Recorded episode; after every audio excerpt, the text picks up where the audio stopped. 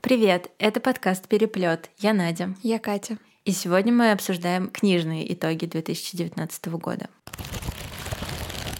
Кать, расскажи, чем тебе запомнился именно литературный 2019? Ну, мне сложно, честно говоря, сказать, потому что какого-то определяющего, что ли, течения для меня не было. Ну, и поскольку я, в принципе, маловато слежу за новинками в целом, наверное. Я тебе не верю.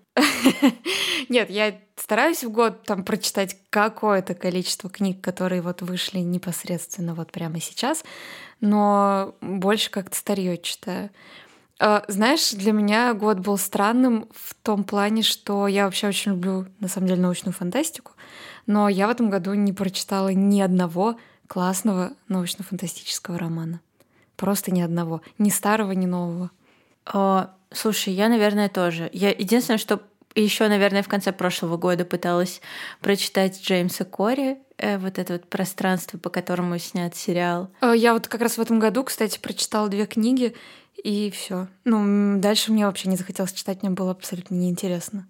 В общем, Странный год для фантастики. да. Притом в этом году выходила книга моего, наверное, одного из самых любимых вообще фантастов. Это так, сейчас надо выдохнуть и смочь произнести это имя. Я держу за так, тебя кулачки. Сейчас, да?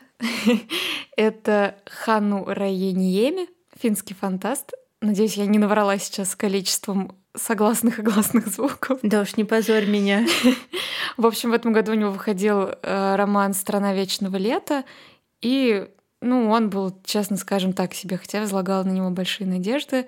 Там действие происходило в альтернативной Англии перед Второй мировой войной.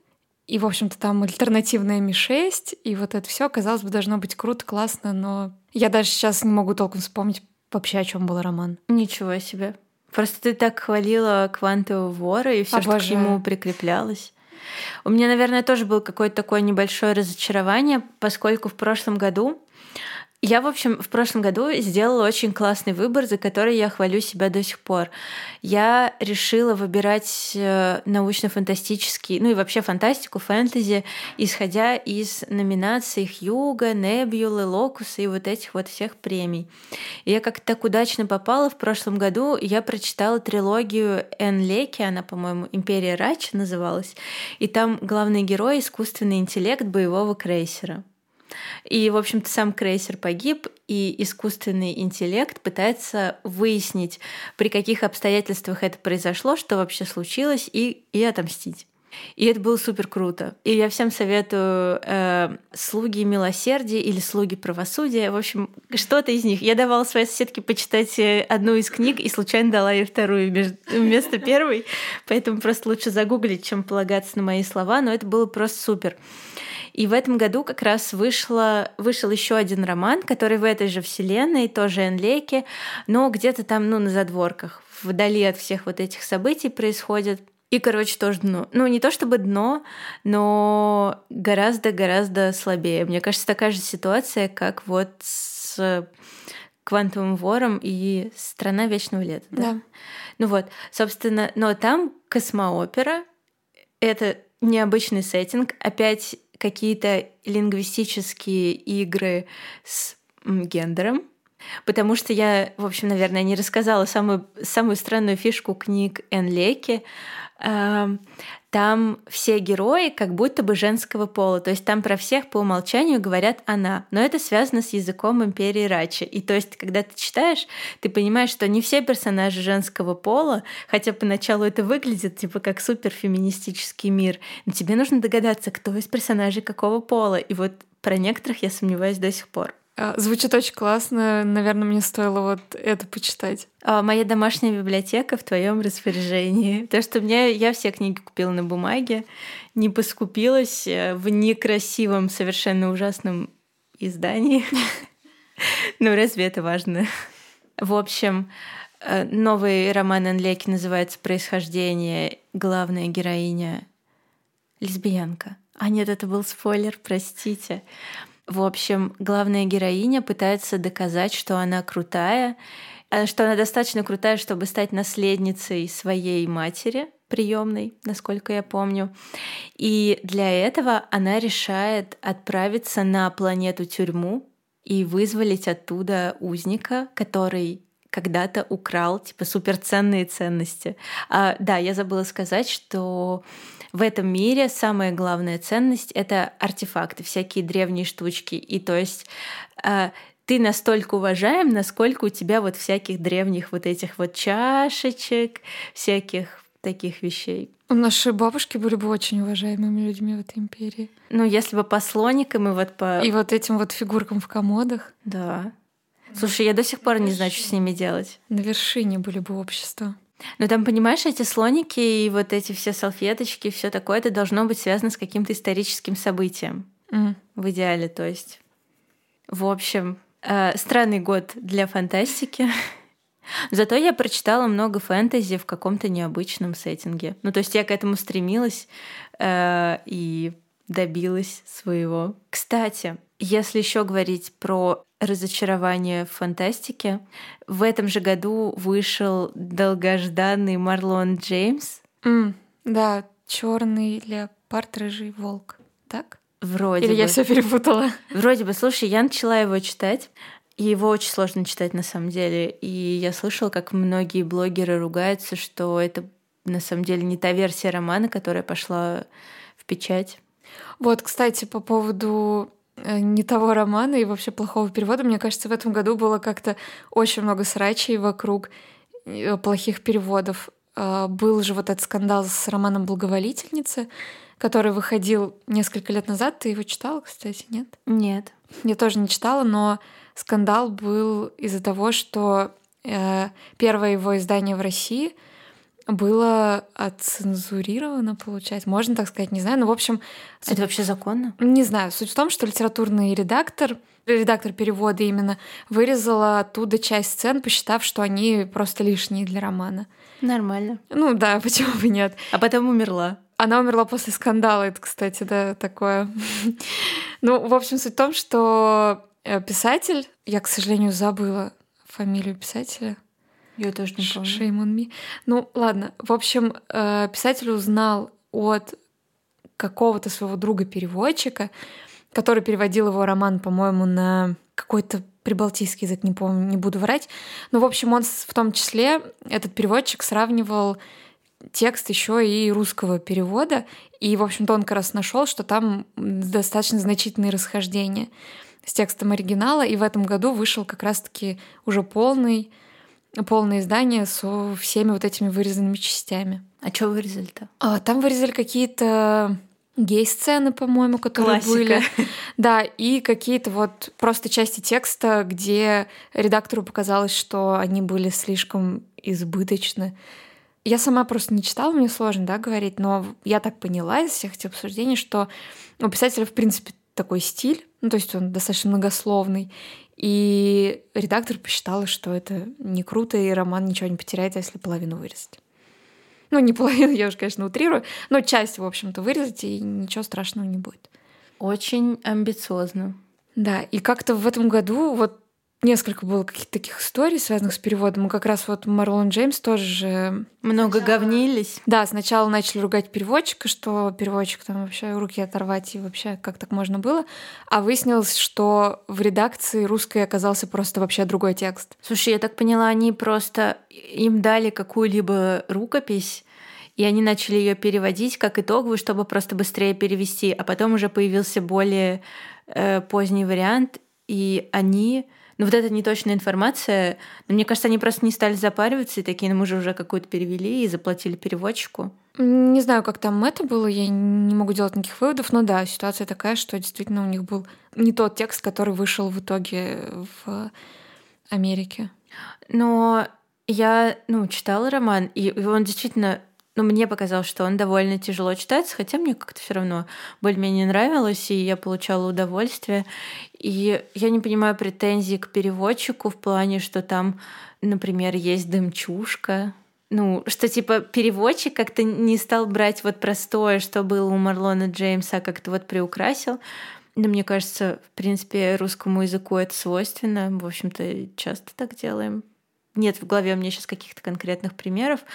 В общем, я не знаю, я не читала оригинал, так что мне сложно сравнить, но издательства должны, мне кажется, сейчас иметь в виду, что много блогеров э, следит и, собственно, за оригинальным текстом, и если что, все показать все, что скрыто, да, вот это был слоган. Вот, в общем-то, блогеры все заметят. Не дай бог, блогеры все заметят. В общем, блогеры в этом году на страже. На страже хорошего перевода. Супер по выпускам нашего подкаста вообще-то может показаться, что мы с тобой в этом году читали исключительно русскую литературу. Это неправда. Я вообще только в этом году начала читать русскую литературу. Я до этого думала, что вся русская литература — это, знаете, типа духовные изыскания, которые мне не понять, поскольку у меня нет вопросов к Богу, там все такое, и, и про алкоголиков. Вот я думала, что русская литература, она про это. Но, к счастью, оказалось, что нет. Что переломило тебя, твой взгляд? Хорроры. В общем, самая первая книга русского писателя, которую я прочитала в этом году, это была книга Алексея Иванова. Я надеюсь искренне, что я правильно ставлю ударение. «Пищеблок». Это хоррор про вампиров в пионерском лагере. И это было настолько круто. И я такая, о, почитаю-ка я что-нибудь еще русское. У меня на самом деле есть претензии к этому роману. Я тоже прочитала его в этом году. Мне в целом понравилось. Мне безумно понравилась э, сама атмосфера, э, атмосфера вот этого пионерского лагеря, подростковой жизни. Все, ну, не подростковые, даже они там дети фактически, да, им там mm-hmm. лет по 10, может быть. И это было такое абсолютное возвращение в детство. Все эти легенды, страшилки, которые они друг другу рассказывают, вообще как они себя ведут и чем занимаются, ну, я просто погрузилась полностью в свое детство. Это было прекрасно, и я получила просто очень положительные эмоции, но мне ужасно не понравилось.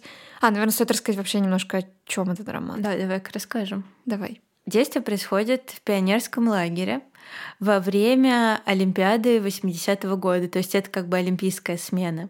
Есть два главных героя. Один — это вожатый Игорь, который приезжает э, с целью найти себе девушку.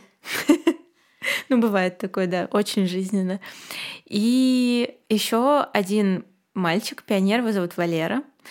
И он такой, ну, довольно-таки ботаник.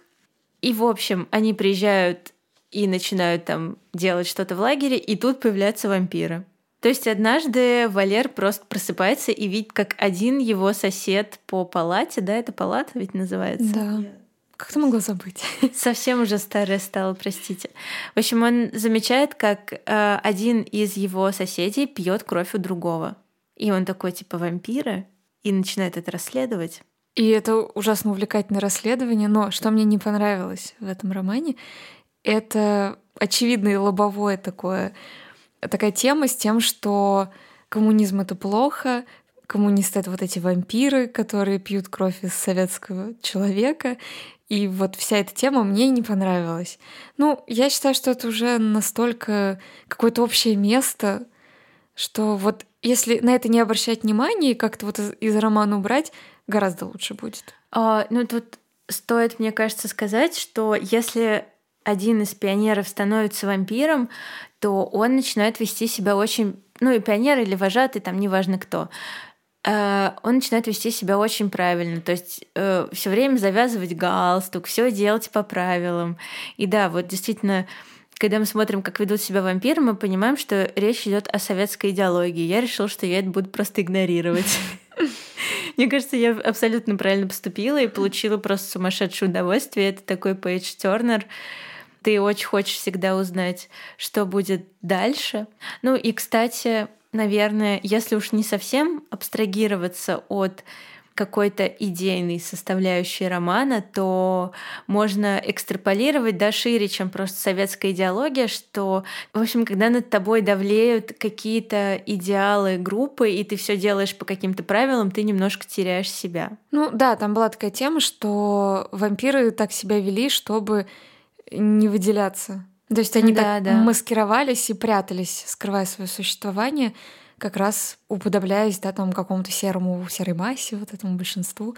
Но, тем не менее, они очень сильно выделялись. Помнишь сцену, где у одного из вампиров, который в каком-то кружке был, у него что-то отобрали, то ли значок, то ли что-то такое. Галстук, по-моему. Галстук у него отобрали, и он начал паниковать. И это, конечно же, было очень заметно. А я, на самом деле, хотела бы в догонку к пищеблоку вспомнить еще одну книгу, которую я начала читать упомянуть, точнее, книгу, которую начала читать вот прямо вчера.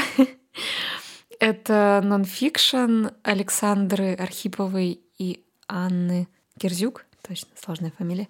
«Опасные советские вещи». У-у, звучит заманчиво. Звучит круто. Это книга о городских легендах в СССР. Почему я ее вспомнила? Потому что в пищеблоке накануне Олимпиады э, пионеры рассказывают друг другу как раз такие вот городские легенды про то, что приезжают иностранцы и советским детям дают жвачки, в которых внутри лезвия. Ну и вот эти все истории про красную пленку, которая ты фотографируешь людей, они на фотографии голые.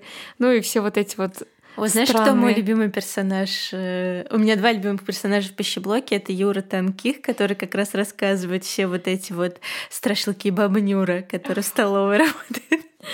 Да, ну, в общем, если вас так же, как меня, зацепила именно вот эта сторона романа, потому что, ну, действительно, мне, наверное, от этого я получила самое большое удовольствие, именно вот от этого подросткового советского фольклора. Ну, я просто очень люблю такие вещи.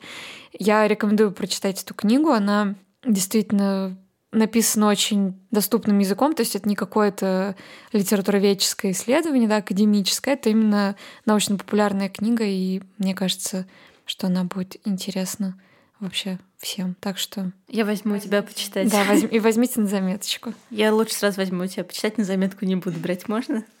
Можно. Давай еще, наверное, про русскую литературу поговорим. Тут сейчас такое время, когда будут раздавать всевозможные премии. У нас, наверное, когда мы выпустим подкаст, уже дадут премию «Большая книга». В начале 2020-го дадут «Нос», и когда-то еще Fiction 35, я, честно, не знаю, когда. Так, а у тебя есть какие-то потому что я уже что-то все забыла. Э, какие-то данные по поводу шорт-листов, номинантов, что ждать вообще? Да. На самом деле уже состоялось так называемое читательское голосование большой книги. Это когда э, просто проводилось массовое голосование да, среди читателей. Они выбирали из шорт-листа то, что им больше всего пришлось по душе. В общем, в читательский топ, в топ-3 э, вошла Гузель Яхина с романом «Дети мои», э, Водолазкин, Брисбен и «Жизнь Савелия». Дни Савелия. Дни Савелия. Дно Савелия. Дно Савелия. А кто написал, кстати, я что-то забыла. Служитель. Да, служитель. Ух, сложно. Это какой-то служитель?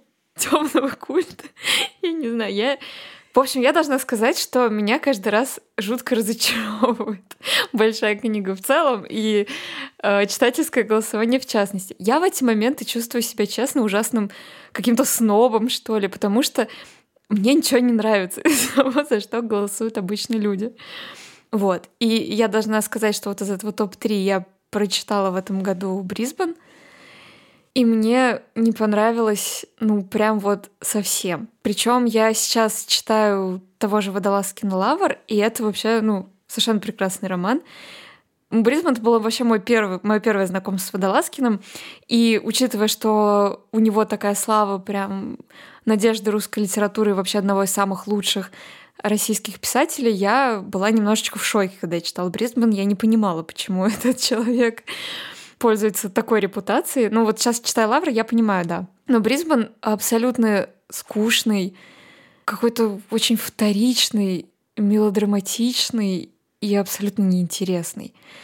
История вообще какая? Значит, там э, гитарист, вот тоже, да, уже сразу начинается странно. Гитарист с какой-то мировой славой, то есть он собирает, я не знаю, Карнеги Холл, ездит по всем странам с какими-то турами, обладает там огромным состоянием заработанной своей музыкой.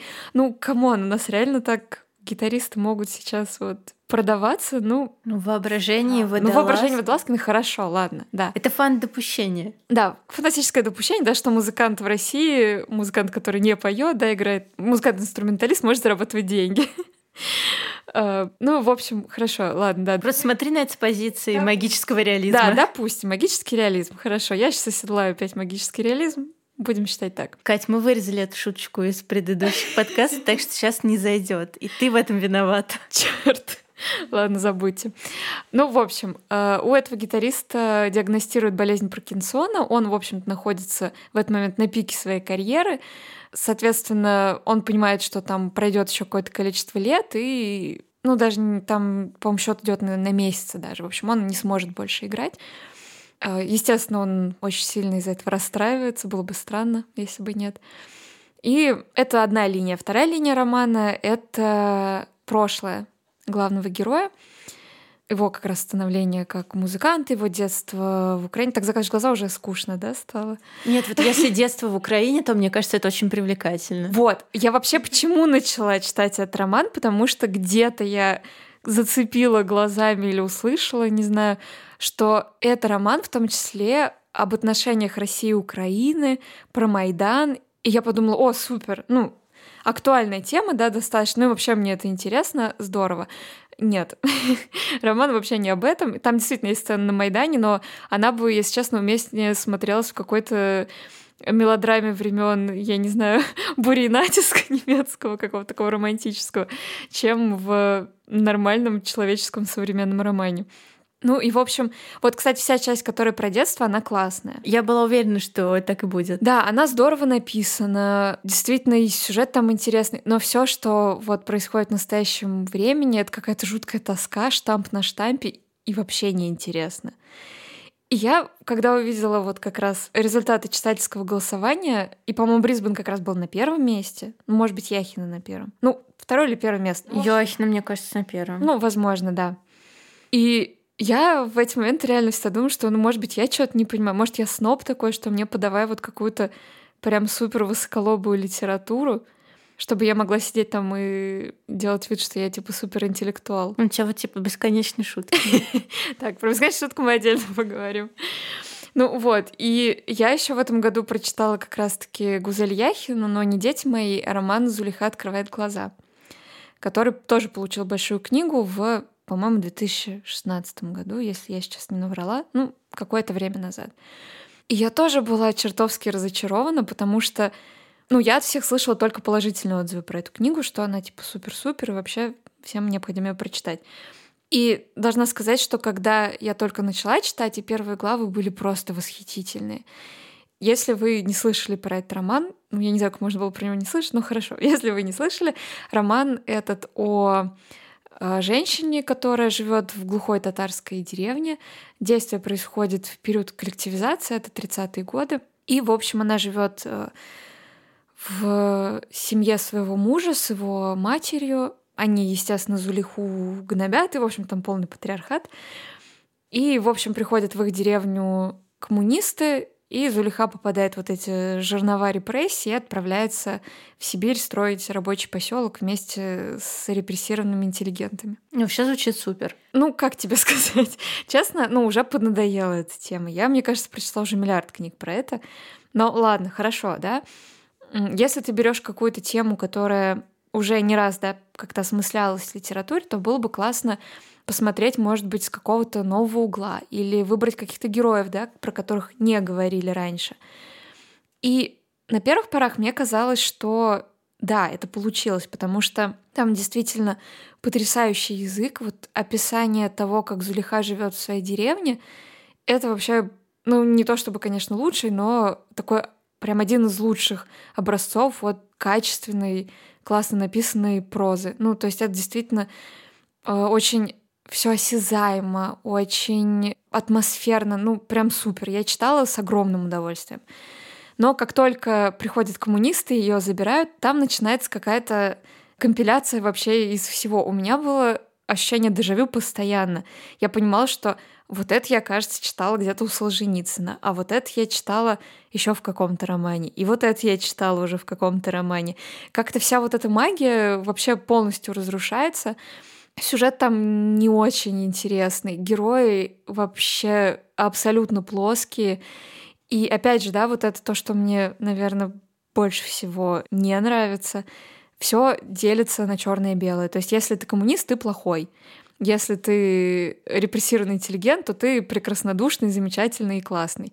Я вот очень не люблю такое все деление на хорошее ну, слушай, мне кажется, в 2019 году никто уже такое всерьез не воспримет. Да. Ну, потому что у всех уже такая насмотренность. Ну, если не начитанность, то хотя бы насмотренность. И все такие, типа, эй, мы хотим интереснее. Ну, кажется, что да, но тем не менее, роман абсолютно бестселлер. До сих пор по-моему, даже переиздается и продается огромными тиражами. Ну, я вот в этот момент тоже думаю, что, может быть, я какой-то сноб, или, может быть, со мной что-то не так. Но мне вот прям вообще не понравилось. И вот что Брисбен, что Залиха — это, наверное, два моих самых больших литературных разочарования в этом году. А, я в этом году училась в Creative Writing School у моей Кучерской, и она как раз тоже на втором вебинаре рассказывала. Там был вопрос, типа то ли про то, как подать свое произведение на премию или издателю просто отправить. И, в общем, моя кучерская такая, ну вот, ну, что вам нужно сделать? Просто напишите, ну, классные первые несколько глав и типа конец. А то, что в середине, не прочитают, потому что реально читают только то, что в начале и там типа в конце глянут. Вот. И она сказала, ну, ну вот типа по секрету именно так произошло с Зулейхой. Ну, я сама не читала, поэтому ругаться не буду, доверюсь тебе, читать не буду. Я такое не люблю. У меня, наверное, не было в этом году разочарования в русской литературе, поскольку я только-только буквально ей очаровалась, и я так вообще оберегала себя вот от всяких стрёмных книг, которые мне могут не понравиться, и как-то расстроить меня от книг про алкоголиков, от Пелевина всячески оберегала себя. В общем, у меня вот именно пищеблок и, наверное, Дарья Бабылева, про которую у нас есть отдельный выпуск, внушили веру э, в русскую литературу, и я начала все безудержно читать. Ну, не все, но то, что на слуху, то, что мне кажется интересным. И буквально вот э, несколько дней назад я закончила роман, который мне безумно понравился. И мне кажется, даже это мой роман года. Это Петрова в гриппе и вокруг него Алексея Сальникова, который чудо как хорош. Давай про него немножко поговорим, похвалим его. Давай. Рассказывай. Я с радостью. Просто великолепно, да? Но он вышел, по-моему, в 2018 году или там в 2018 году был на все номинирован. Он получил нацбест. Да, да, да, нацбест. Он получил нацбест, потому что я помню вот эту статью в «Коммерсанте» про то, что Сальников вышел на сцену и сказал, наверное, я не первый человек, который нацбестом заплатит за ипотеку, спасибо. А там ведь хороший какой-то премиальный фонд. Я уже не помню. Сколько-то миллионов рублей. Короче, Петрова в гриппе и вокруг него просто очаровали всех, и это абсолютно не зря. А главный герой, автослесарь Петров, заболевает гриппом. И, в общем, в начале романа он едет в троллейбусе, и к нему э, лезут всякие сумасшедшие, и он там пытается всячески от них отстраниться. Пока он едет в троллейбусе, его нагоняет катафалк, в котором, как ни странно, едет его друг, и увозит его пить. Они едут в катафалке, едут пить к какому-то философу, а потом действие переключается на жену Петрова Петрову, которая библиотекарь с жаждой убийства. ну просто там реально жена Петрова э, очень харизматичная женщина, она татарка или у нее какое-то такое очень странное имя. И она просто обычная библиотекарша, она рассказывает, как она там раздражена жизнью, как она простудилась, и вдруг э, мы узнаем, что у нее страшная жажда крови вообще, и она маньяк. И потом в результате мы читаем, типа, однажды Петрова прирезала. Я такая, стоп, что? Это что, серьезно было? Это была не шутка. В общем, у главного героя, правда, жена маньяк. Она убивает плохих людей, ну, плохих с ее точки зрения. А сын, у них есть тоже сын, который тоже заболевает гриппом, он странный ботаник, ведет себя очень странно. Единственный... А, кстати, сам Петров, помимо того, что он автослесарь, он еще и рисует комиксы. И, в общем-то, его сын единственный читатель его комиксов, но он какой-то такой странненький, замкнутый в себе, тоже заболел.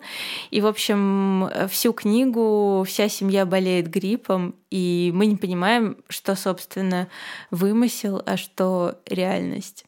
И я должна сказать, я не знаю, стоит ли нам обсуждать как-то более подробно, потому что там, наверное, главное удовольствие — это сюжетные твисты. Да. Их очень классно разгадывать. И вот это книга, которую нельзя спойлерить. Вот реально, да, так хочется обсудить. У меня, я просто, я искала в интернете теории, типа, что происходило на самом деле, а что нет, кто все эти герои. В общем, поначалу, когда вы только читаете Петровых, вам кажется, что это просто очень многословный роман, но он написан так обаятельно и так свежо, что вроде как вам нормально. Ну, то есть это не как с текстом. Это не бесит. Это не как с текстом, не как с Марселем Прустом, это действительно довольно интересно. А потом постепенно вы понимаете, что все герои вам встретятся еще попозже, что у всего, у какого-то странненького факта по-любому будет какая-то разгадка, и вам дадут все улики, чтобы вы могли ее разгадать. Это просто супер. Мне, кстати, очень понравилось, что там есть несколько эпизодов, которые мы сначала узнаем, например, от Петрова, а потом о нем говорит жена Петрова. И вот не хочется прям, знаешь, ни одной крупиночки сюжета выдавать. Это история про колготки. Ты поняла, да, о чем я? Вот. И очень круто, что на одну и ту же ситуацию мы видим разные взгляды. Это прям классно. И должна сказать, что там есть вообще потрясающая глава, которая покорила меня абсолютно. Это про маленького Петрова, который едет на елку, и она вся написана приемом устранения. Что это за прием? Да, это когда писатель описывает какие-то привычные явления так, как будто бы видит их вообще первый раз в жизни. И, ну, это действительно характерно там, да, для взгляда ребенка, который не в контексте еще пока, и вот этот культурный весь код не впитал, и для него какие-то вещи действительно выглядят странными. И это изумительная глава. Я получила просто огромное удовольствие, когда я читала. Я даже переслушала ее несколько раз. Я слушала аудиокнигу, и я еще думаю взять у тебя бумажную, чтобы посмотреть там, что я пропустила, потому что, мне кажется, я пропустила кучу всего. В общем, это, наверное, я не знаю, я думала, что я скажу, что «Щегол» мой роман года, но я, наверное, все таки выберу Петровых. И отдельно нужно сказать, что там есть, ну, такая довольно отчетливая тема. Это ностальгия по советскому детству какому-то. Что Петрова, что пищеблок. Вот, наверное, какие-то похожие ощущения. Это, возможно, даже какой-то новый тренд в том, что происходит. До этого вроде как мы стремимся отстраниться немного от действительности, может быть, от того, как нам плохо жилось там в 90-е или ну, в какое-то такое время. Но когда мы читаем это в книге, как людям тоже вроде бы стрёмно жилось, но одновременно это так приятно. В общем, когда ты заговорила про теории относительно книги, я вспомнила две вещи. Первое — это мем с мужиком, который на фоне доски с огромным количеством бумажек и ниточек стоит. А второе — это роман Пелевина «Четверо», роман Пелевина Александра. Пелевина здоровый человек. Пелевин здоровый человек. У нас теперь два Пелевина.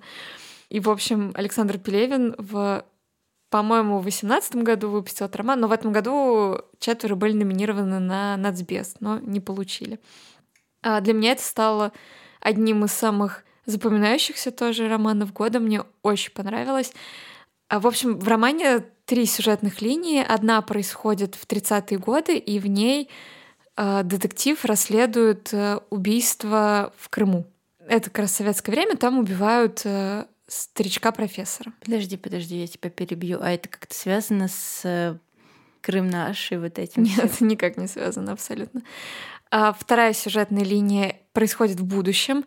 Она рассказывает об экипаже космического корабля, который летит на далекую планету с целью ее исследовать. И третья сюжетная линия происходит в наше время, и она рассказывает о психиатре, у которого появляется довольно необычный пациент, который ну, как, сначала кажется, что вроде все достаточно в рамках клинической картины. Он, э, у него галлюцинации, он якобы разговаривает с какой-то девушкой с погибшей планеты, но уж слишком этот человек нормальный. Ну, то есть он, конечно, несет какой-то бред, но никаких других признаков психического заболевания у него нет. Ну и, в общем, тут тоже про сюжет рассказывать как бы только портить. Все эти сюжетные линии, конечно же, в итоге переплетаются, оказываются тесно связаны. И мне понравился роман вот этой как раз-таки многослойностью, тем, что там много чего можно было покопать, подумать и построить конспирологических теорий. А, у меня муж тоже его прочитал, и мы с ним потом еще, наверное, пару недель обсуждали, а что же там было все-таки на самом деле. И чем еще мне этот роман понравился, я вообще Сейчас, короче, все, наверное, станет на свои места, когда я говорю про то, что мне не нравятся книги ну, нормальных людей. А, я очень люблю фильм «Космическая Одиссея». Я, кстати, недавно его опять пересматривала. И там очень много отсылок к этому фильму и к другой фантастической и литературе, и кинематографу. Там также и Солярис Лемов вспоминается, и вообще много чего. Мне очень понравился роман, там действительно классный сюжет, детективная интрига очень интересная. И, в общем-то, все тоже довольно, ну, не так четко, как у Сальникова, да, но в целом складывается в итоге в какую-то картину и дает довольно много простора для интерпретации, поэтому я бы, наверное, этот роман рекомендовала почитать. А и знаешь что? Я запомнила, как вы с Галиной Юзефович рассуждали, что Пелевин не доработал. Пелевин здорового ну, человека. Да, как я и сказала, там не все вот прям так хорошо и гладенько складывается, да, но мне кажется, это роман, на который стоит обратить внимание, и я прочитала, например, с огромным удовольствием.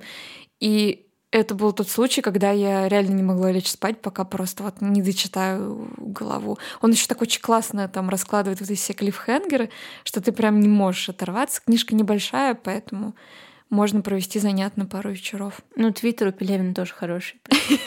Стихотворение про миллениалов. Да, стихотворение про миллениалов, и еще он часто просит прислать нюцы. Ну, в общем, нормальный. Ну, видно, что нормальный парень. Нормальный парень, да. Просит нюцы, выкладывает фото кота. Ну, у него еще какое-то такое описание, типа «любимый поэт твоей бывший» или что-то такое. Да, он, кстати, ведь поэт, как, собственно, Сальников, ну, по вот. основной своей профессии. Блин, про миллениалов вообще чудесное стихотворение. Я, кстати, сейчас читаю второй, но правильнее было бы говорить третий роман Сальникова опосредованно. Его очень ругали. Вот, короче, с этим вообще супер интрига, потому что сначала вышли Петровы, и все в них просто влюбились, и я понимаю, почему. А потом вышел Роман опосредованно, и все резко начали его ругать, типа там Сальников не доработал, что-то такое, у него был контракт с издательством, издательство на него надавило, Роман вышел сырой, там все вот это вот.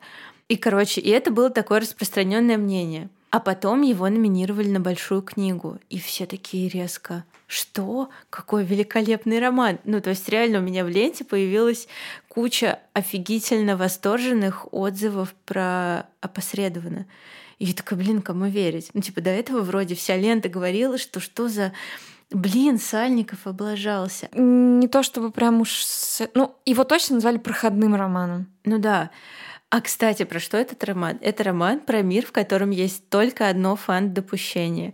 Стихи — это наркотики. И там есть такое, что типа она подсела на стишки, ну вот так пренебрежительно. И Блок там упоминается... Э, нет, Пушкин упоминается как э, русский... Создатель авантюрного романа. романа. Да-да-да-да-да. Вот, а, типа, и все они баловались стишками. Ну и главная героиня тоже, она учится на учителя математики. В какой-то момент ее старый знакомый дает ей стишок, и она вот пытается, начинает пытаться сама писать стишки. Ну, вообще, знаешь, написано супер, мне очень нравится. Мне прям... Ну, я слушаю, я слушаю аудиокнигу, мне очень приятно мне очень нравится, и я даже немножко тороплюсь, э, чтобы узнать, понравится мне в итоге роман или нет, чтобы узнать, кто лицемерил в итоге, когда говорили, что не нравится, или когда говорили, что нравится. Ну, может быть, просто когда номинировали, роман нашел своего читателя. Да, мне кажется, скорее всего, так, наверное, когда. Хотя как он мог пройти незамеченным после Петровых? Мне кажется, Петровых вообще прочитали все, полюбили все, и вроде как должны были и опосредованно сразу подхватить и сразу же что-то про него сказать. Ну, опосредованно другое. Там нет вот этих вот, вот этой запутанности, какой-то такой сложной системы, в которой ты что-то расследуешь.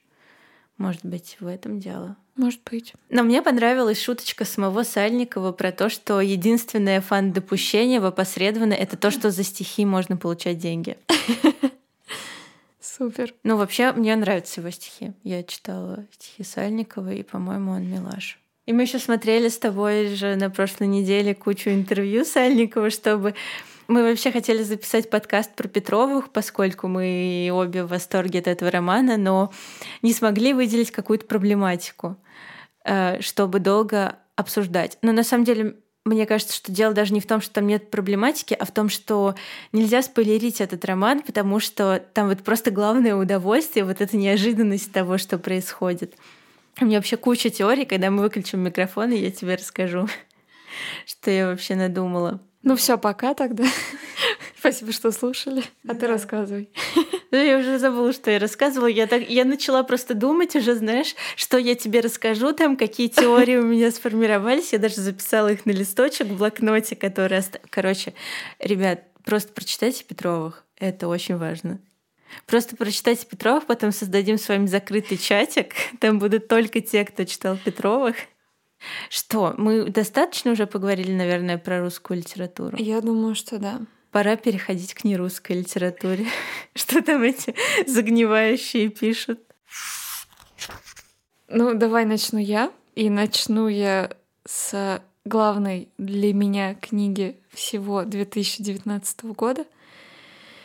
Это Роман Дэвида Фостера Уоллеса «Бесконечная шутка». Ты одна из немногих россиян, прочитавших роман целиком. Сколько там страниц? А, больше 1200. Он большой, серьезно. Сколько ты Давайте читала? не это. А, я прочитала его за два, два с половиной месяца. А какие травмы ты получила во время чтения? Вот сейчас будет странно. Я просто влюблена в этот роман вообще ну, вы поймете, насколько, когда я начну рассказывать. Но я несколько раз засыпала, когда читала, и книга падала на меня, это было довольно больно. А еще один раз я потянула руку, потому что я... В общем, я лежала на кровати, подумала, что с меня хватит Дэвида Фостера Уоллеса и решила положить книжку на пол. У меня как раз происходило в это время ремонт, у меня не было тумбочки, поэтому я пришла положить книгу на пол рядом с кроватью. И, в общем, я так неловко как-то опускала руку, что потянула ее и напалила несколько дней. Производственные травмы книжного блогера. Это не единственная боль, которую мне причинил этот роман. В Ты общем, плакала? Я плакала, да. Хорошо. А, я плакала, смеялась и вообще испытывала весь спектр эмоций, на который способна. О чем роман «Бесконечная шутка» рассказать, наверное, практически невозможно. Он вышел в 1996 году, но в, на русском языке впервые в конце 2018 года, ну, фактически в 2019. А, я получила его в подарок на день рождения. И я вообще долго думала, стоит ли мне читать его или нет, потому что маркетинг был такой, что это роман, который вот как Улис. Я как вижу Улис, у меня сразу просто вот эти вьетнамские флешбеки, как я пять лет читала Улис. Я такая, нет, я не хочу. Но все-таки я решила, что оно мне надо. И это была любовь абсолютно вообще с первых строк. Все-таки постараюсь да, рассказать немножко, о чем роман. Действие происходит в не очень далеком для 96 -го года будущем, вроде как по подсчетам экспертов-фанатов, это 2017-2011 год. Это, в общем-то, общество абсолютно победившего культа потребления. Там вплоть до того, что наименование годов заменено, то есть больше мы годы не цифрами называем, а спонсором. То есть э, компании имеют право выкупить право называть год своим именем. То есть есть там э, год курочки пердю, что-то там еще про средства для взрослых, ну, неважно. В общем, каждый год называется по названию какой-то определенной компании. И, в общем-то, это первое развлечение, которое можно делать. Э, главы как раз-таки в каждой главе есть указание года. И читатель может упражняться в выстраивании хронологии, потому что понятно, что раз годы называются не цифрами, а какими-то странными названиями, мы сначала не понимаем последовательность событий, происходящих. Э, Действие происходит в США, и там тоже очень странные вещи творятся в политике. Канада стала такой свалкой, зоной свалки каких-то ядерных отходов, и там же формируется такая ячейка сепаратистов, которые хотят подорвать устои Э, штатов. Штаты, кстати, объединяются с Мексикой, и там тоже очень странное государство, там супер странный президент, и, ну, все это довольно-таки абсурдно. В общем-то, весь сюжет так или иначе крутится вокруг э, фильма, который называется «Бесконечная шутка». И это такое идеальное развлечение. Люди, которые начинают его смотреть, они буквально не могут от него оторваться, они полностью загипнотизированы и просто ну, погибают, потому что не могут прерваться даже на удовлетворение каких-то своих там физических потребностей. И, в общем-то, как я уже сказала, весь сюжет так или иначе вокруг этого фильма крутится. В этом романе огромное количество персонажей, огромное количество событий. И чем мне понравился этот роман, он поднимает очень важные темы, как мне кажется, и делает это так, как ну, я не читала никогда ничего подобного.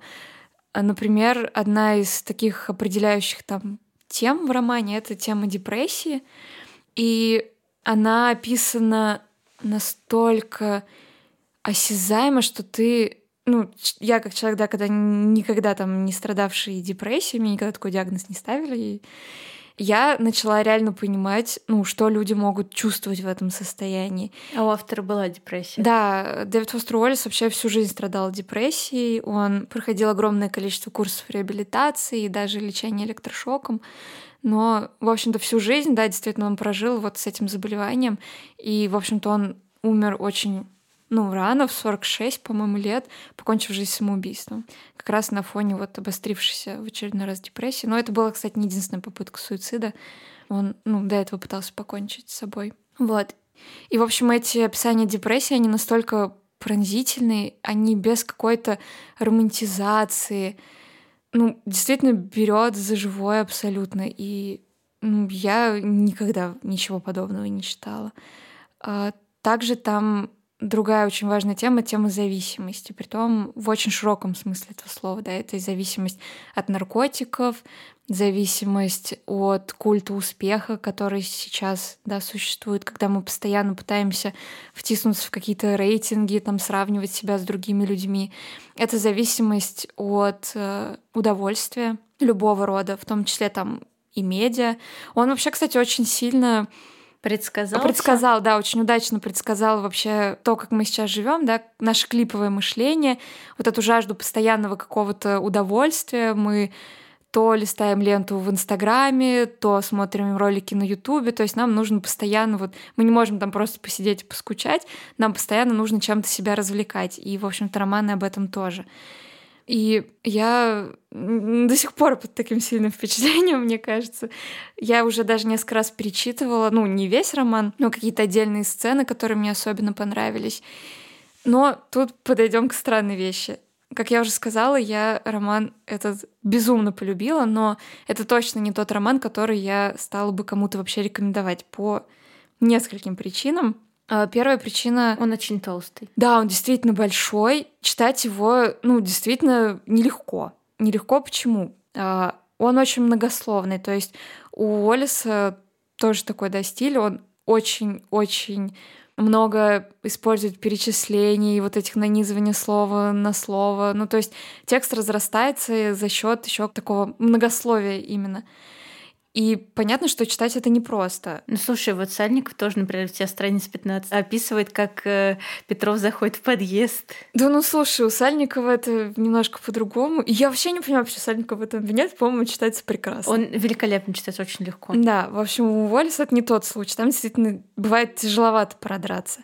Там есть очень жестокие сцены, очень неприятные сцены. Как раз та самая чернуха, да, которую многие ну, не любят читать, я прекрасно это понимаю, которые ну, избегают ее там и в литературе, и в кино еще где-то, она там есть, и ее там ну, нормально так. Потому что там в том числе действующие лица — это наркоманы, это какие-то опустившиеся люди. И это тоже, кстати, личный опыт Уоллиса, потому что он страдал а, наркотической и алкогольной зависимостью, и он э, состоял вот в этих группах анонимных наркоманов, алкоголиков, mm-hmm. вот этих группах поддержки. И он приходил туда прям вот с э, блокнотиком и конспектировал то, что рассказывали э, люди, и это стало как раз материалом, в том числе для его романа. Но самая моя главная причина, почему я не могу рекомендовать этот роман... Там умирают котики? Кстати, котики там умирают, да. Ну, блин, Кать. Нет, не в этом причина. Причина в том, что моя любовь к этому роману настолько безусловна, что если кто-то, кому я скажу, там, почитай, это такой классный роман, если человеку этот роман не понравится, это просто разобьет мне сердце. Поэтому, я, если вы все-таки решите его читать, вам не понравится, пожалуйста, не говорите мне об этом, не расстраивайте меня. Кстати, тоже выходила несколько таких рекомендаций, как читать этот роман, да, там. И одна из рекомендаций была, что ну надо потерпеть первые 200 страниц, потом станет легче. Не станет. Вот если вы прочитали первую главу и вам не зашло, ну просто не читайте дальше. Оно того не стоит, чтобы себя, ну, насиловать. Потому что тут может быть крамольная вещь, но, наверное, бесконечная шутка была таким значимым каким-то культурообразующим романом, наверное, в момент, когда она вышла. Я не уверена, что сейчас ну, она как-то вот тот же статус имеет. Не знаю, может быть, в США имеет, но явно не у нас. Поэтому вот как-то прям для галочки или чтобы что-то лучше понимать, ну, вряд ли. Ну, слушай, мне кажется, что у этого просто... Во-первых, это самая фотографируемая книга, да, а, да. Этого, этого года. А может быть, и вообще. Ее больше всего фоткали в Инстаграм. И, возможно, это какой-то статус. Типа, я прочитала бесконечную шутку, или я читаю бесконечную шутку. Слушай, ну, у меня была такая история вот с Улисом. Я его читала просто для того, чтобы сказать, я прочитала Улиса. Может быть, чтобы лучше что-то понять. Вот не стоило до того. Вот правда. Я сейчас там, да, не пытаюсь как-то ее ну, знаете, такое создать ощущение, что это там типа книга не для всех. А, нет, ну просто, да любая книга не для всех. Ну да. Это действительно так. И она либо как-то вот у вас отзывается, либо нет. Вот у меня произошла эта какая-то магия, и я прям безумно полюбила этот роман. Это не потому, что там я умнее, лучше или еще как-то. Ну просто. То есть ты так не считаешь? Нет. Ну, просто так Какая вышло. самокритичная. И, в общем, если действительно вы начали читать, и вам не зашло, ну, мне кажется, не надо себя насиловать. И вообще, кстати, должна сказать, что в этом году я впервые начала не дочитывать книжки. Молодец. И мне кажется, это вообще лучшее достижение этого года. А, я начала читать бесконечную шутку. Я не разобью твое сердце, потому что я прочитала несколько, может быть, две или три главы, и мне очень понравилось. Мне очень покорила первая глава. Там, значит, чувак, это главный герой, да? Хелен Конденса, да. Он приходит на собеседование в колледж, и ему начинают задавать вопросы, mm-hmm. и все, в общем, думают, что он тупой. Да, это, о, это, это вообще, это очень круто. На самом деле, все, короче, думают, что он тупой, а он начинает объяснять, что он не тупой, и он приводит, и вот он так хорошо рассказывает, описывает, почему он не тупой, как он там занимается, что он такой, а они видят, что он просто бьется в каких-то конвульсиях. Да, у него на самом деле происходит припадок в этот момент, и это, конечно, кстати, в первой главе. Это было вообще странно. Я когда прочитала роман, я сразу скажу, что я не какой-то супер там внимательный, дотошный читатель. Я понимаю, что я там много чего не поняла и не разгадала, потому что сюжет там действительно такой сложный. А когда я прочитала роман, я начала его читать опять, и оказалось, что в первой главе есть намек на, в общем-то, финал и на то, чем же вообще закончилась вся эта история. Круто. Я люблю такие штуки. Я, я тоже не дотошный читатель, но я просто схожу с ума, если мне подкидывают улику, и я могу там копать. И, в общем, да, это супер увлекательно. Нам, наверное, нужно закругляться. Да, иначе я вообще не остановлюсь. Да, это я тебя знаю, как начнешь говорить про бесконечную шутку, так все, несколько часов сидишь. Вот наш звукорежиссер уже начал зевать, я видела. И я в заключение расскажу еще об одном романе, который тоже переводной. Это роман Ричарда Руса «Empire Falls», который, ну, тоже выходил вот что-то близко к 2019 году. И в отличие от «Бесконечной шутки», вот это прям такой Роман Романович здорового человека. Там есть нормальный сюжет, и вообще все в нем хорошо. Мне нравится, ну, по крайней мере, из описания, что главный герой там жарит бургеры или что-то да, такое делает. Да, я как раз хотела Люблю сказать. бургеры. Э, главный герой Майлз Робби живет в городке с названием Pyro Falls, и... Как Gravity Falls, простите. Блин, это была моя шутка. Я хотела вначале так пошутить, но я забыла. Черт. ну ладно. А, в общем, главный герой Майлз Робби живет в Empire Falls с момента своего рождения. Это такой маленький городок американский. Там было городообразующее предприятие, э, фабрика рубашечная, но она закрылась. Соответственно, город потихоньку начинает приходить в упадок, люди разъезжаются, кто не разъезжается, в общем-то, продолжает немножечко загнивать в родном захолустье. И Майлз Робби, один из тех, кто никуда не уехал, он... Загнивает. Он загнивает, да. он жарит бургеры в закусочной. А разве это одно и то же? Ну, в смысле, бургеры это классно, загнивать Бургеры нет. классно, но жарить бургеры в маленьком провинциальном городке, как оказывается, не так уж и весело. Очень странно. У него еще и разваливается брак, его жена уходит к другому. Тут же у него дочь подросток. Вот это я обожаю. Она прекрасная. Вообще вот вся линия отношений их и сама линия вот этой девочки, она просто изумительная. И вообще должна сказать, что Майлз Робби — это самый вообще приятный персонаж, который мне встречались. Он просто такой славный парень, и читать про него просто одно удовольствие. Но мы узнаем не только его историю, а историю других жителей Empire Falls. Я теперь вот чуть Gravity Falls не говорю. Ну, ладно. Если ты будешь так говорить, я буду очень рада, и я буду смеяться. Окей. А, значит, э, мы узнаем историю других жителей этого города.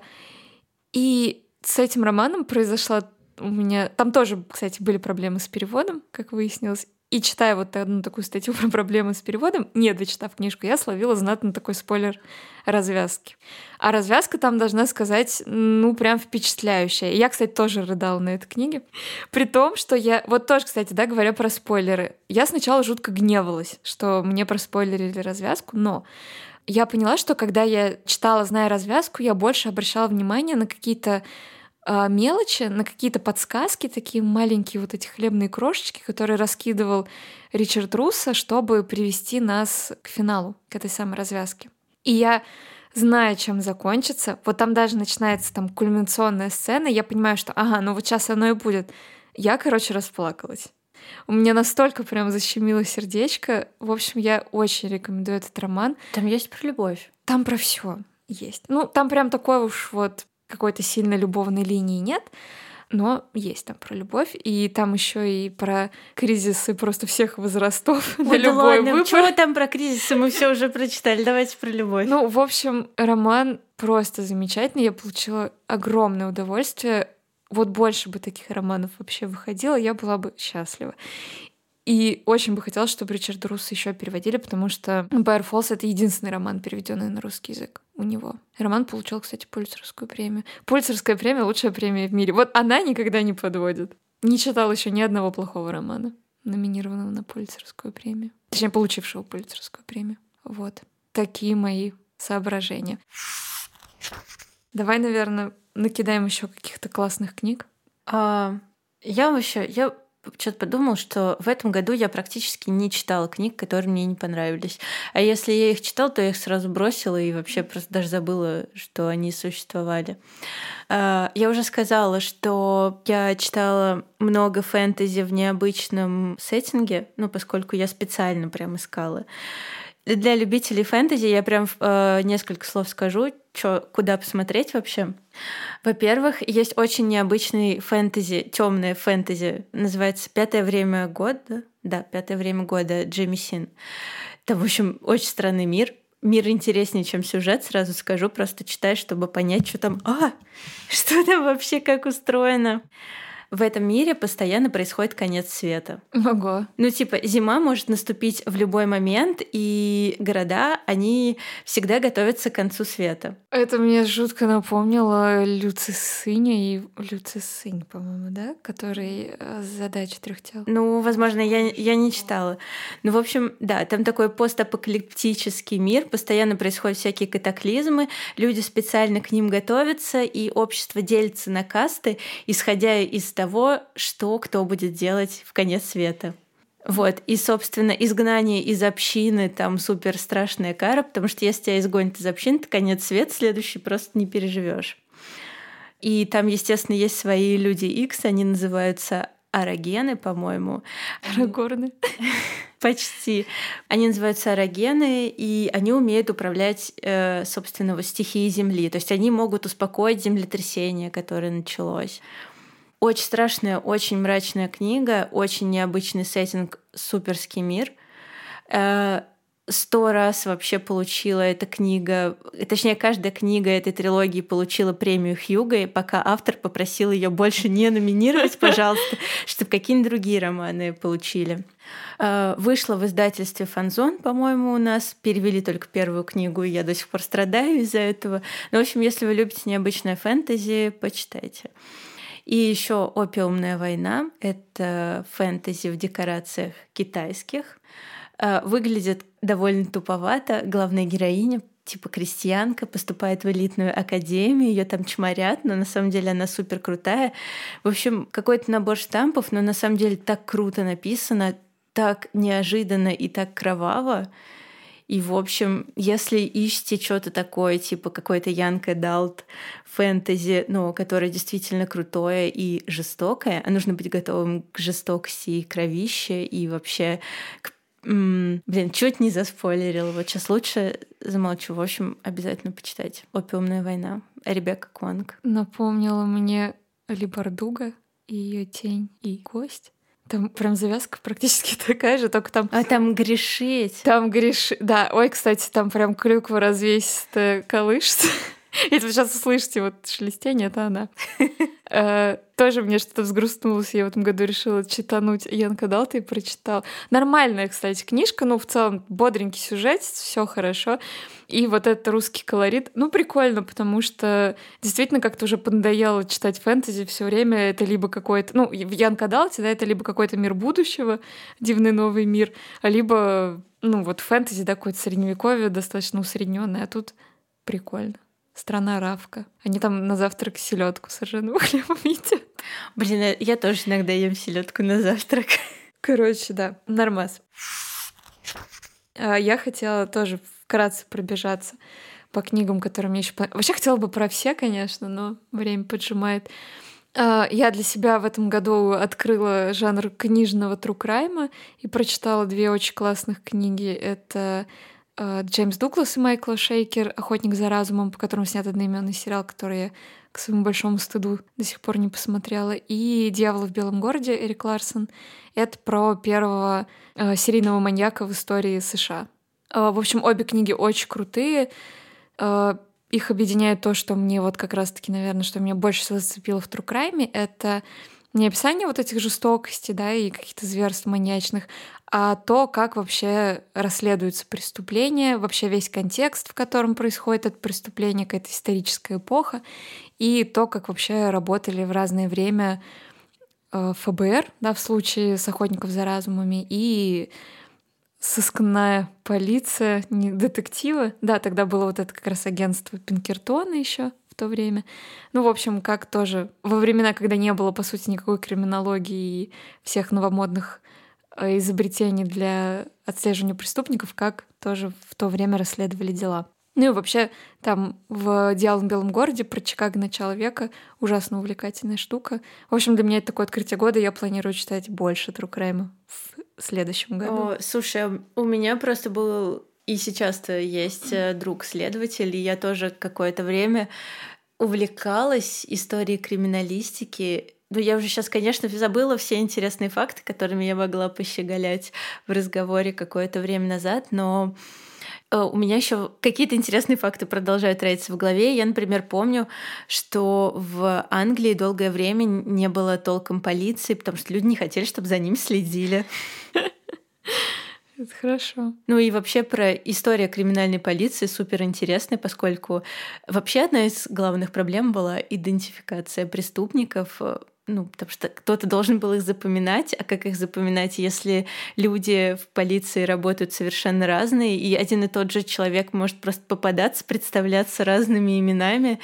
И, э, ну, в общем-то, никто не поймет, что это тот же человек, который в сороковой раз там в этой тюрьме. Ну да, там, кстати... Там же замеряли там лицо, уши, что-то такое. Очень всякие смешные методы были там, у криминалистов. Кстати, тоже вот я когда читала э, «Дьявол в белом городе», там действие происходит, это конец 19 века, начало 20-го, это всемирная выставка в Чикаго. И там тоже было забавно читать про все махинации, которые производил вот этот главный герой страны, говорит, ну, в общем, вот этот маньяк Холмс, это не настоящая его фамилия, Он там, ну, помимо того, что он любил убивать женщин, он еще любил деньги, поэтому... Кто не любит деньги? Ну, да. Э, шел на разные махинации, чтобы эти деньги получить. И, в общем-то, тоже с какой легкостью он обманывал людей, это просто поразительно. Ну, во времена, когда не было там толком ни документов с фотографиями, ни каких-то вот вещей, в общем-то, мошенникам жилось вообще привольно. Золотые времена. Золотые времена. Так, ну, наверное, нам уже... Ну, я уже это говорила, нам пора закругляться. Давай, Катя, что ты ждешь от следующего года? Что ты ждешь от литературы вообще? А, я уже ничего не жду, как тот самый кот. А, ну, на самом деле, у меня и так гигантский список к прочтению. Надеюсь, что... На что я надеюсь? Я не знаю, на что я надеюсь. В общем, сейчас еще процессе ярмарка non/fiction. Там наверняка будет куча новых книг, которые тоже придется включать в свой список и читать. Придется, придется, да. Тяжкий труд. А, что я жду? Я надеюсь, что я буду читать больше true crime а, потому что это жанр, который меня как-то прям сильно зацепил. И, кстати, вот на русском очень мало переведенного true crime а своего, так вообще там по пальцам одной руки можно пересчитать, ну, нормального какого-то true crime а. А что, у нас же были какие-то смешные передачи про преступления? Ой, это мой любимый, короче. Следствие вели.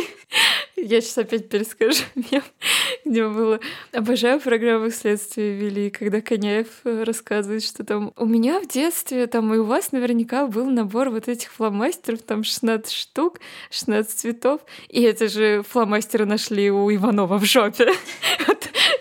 Прям в таком духе. Да, кстати, я вообще очень любила такие передачи в детстве тоже. Я вообще перечитала все просто статьи про маньяков на Википедии. Но почему-то мне никогда не доходило дело вот именно прям до полноценных книжек. А вот сейчас как-то дошло. Ой, слушай, у меня True Crime это просто... Мы живем в Нижнем Новгороде. И у нас была, значит, такая легендарная передача «Вечер трудного Ой, дня». Да, обожаю. И полдень трудного дня. И там были действительно драматичные сюжеты про преступления, а были такие, знаете, кто-то подскользнулся, там что-то сломал, журналист подходит к нему там с микрофоном. Что вы чувствуете в этой ситуации? Блин, а у нас же вообще был свой же сумасшедший который выкапывал трупы. Некрополист Некроп... Москвин. Да. Я да, хорошо помню. Его еще работала журналистом в это время. А, ну, в общем, вечер трудного дня скачать все сезоны, Катя.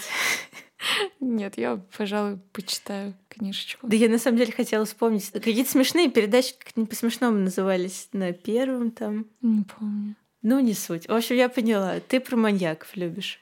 Я, на самом деле, э, жду от литературы больше крутых остросюжетных историй с твистами, потому что мне, мне кажется, что мне уже хватило каких-то размышлений, духовных исканий, алкоголизма, простите, что делаю на этом акцент. В общем, как, э, в каком бы жанре ни была книга, я жду, в общем-то, хорошую историю, интересный сеттинг и каких-нибудь крутых персонажей. Вот. От русской литературы особенно, поскольку у нас любят вот там вот в духовное искание, мне кажется, как-то углубиться.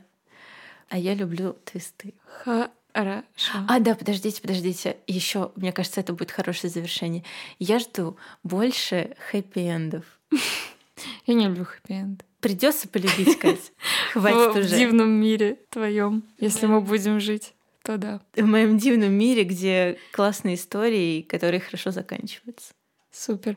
А мне было бы очень приятно, и тебя, наверное, тоже, если бы люди, которые нас слушают, поделились с нами своими списками лучших и худших книг этого года. Да, пожалуйста, напишите нам. Мне вот особенно... Я люблю хэппи но так, но если в комментах, то лучше поговниться. Поэтому давайте про разочарование специально для меня.